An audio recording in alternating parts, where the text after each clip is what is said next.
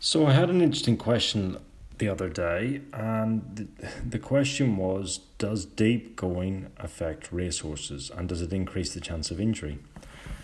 I think it's an interesting question because we always get queried on training surfaces and how deep they are and how firm they are and how soft they are. And I think it's we often need to break it back and think about a little bit more, probably how we would react. So one of the things I would often say is that deep surfaces you re- need to really change how you train a horse. So if you're training a horse on a deep, deep surface, that increases the chance of a tendon and ligament injury. So when we're looking at the output and the work of a horse, we need to really consider how we're gaining the end. So often it's speed times distance will equal your work output. So if horses happen to work harder, like you and I running in deep sand, we actually need to slow them right down and increase the amount of time that we work them to get the same output. So you wouldn't want to be doing fast galloping work on a deep, deep sand surface, but you would be happy to work a horse on deep sand, but you need to really slow down the work and increase the amount of time. An interesting concept is not concept as much as we were actually looking at racehorses and recording heart rate data. And a lot of racehorses trained in the city environment will do very little amount of work above a trot and a canter. So they'll often do five minutes, maybe 10 minutes a day a trot or faster work. And a lot of the other time spent walking.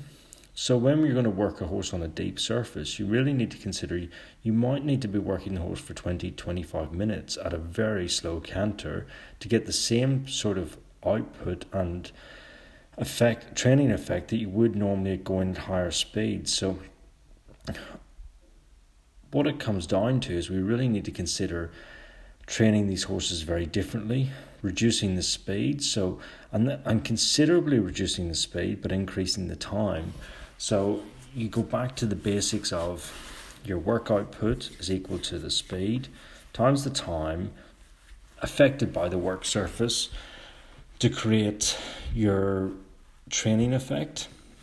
So the mathematician in me is saying that you really need to slow the horse down, increase the amount of time because you're having to work harder over that. For each stride, you're having to work harder, but you need to slow it down and allow the horse to adapt to that and then build it up there. So fundamentally, I don't think deep surfaces increase the chance of a tendon ligament injury. I think it's the speed is the more important bit, and as well as that, allowing your horses to adapt to it and develop to it. So if you suddenly expose your horse to a very deep surface, then you're going to increase risk of injury. Even in sport horses, we see that there that you see a lot of horses will work at walk, trot, and canter. So speed's not a big thing, but if you're working on a deep surface, then you need to. So if you work on a deep surface versus a firmer surface, the amount of time you need to work a horse, and especially a dressage horse or a show jumper, will be considerably less because the training effect will increase because the deepness of the surface.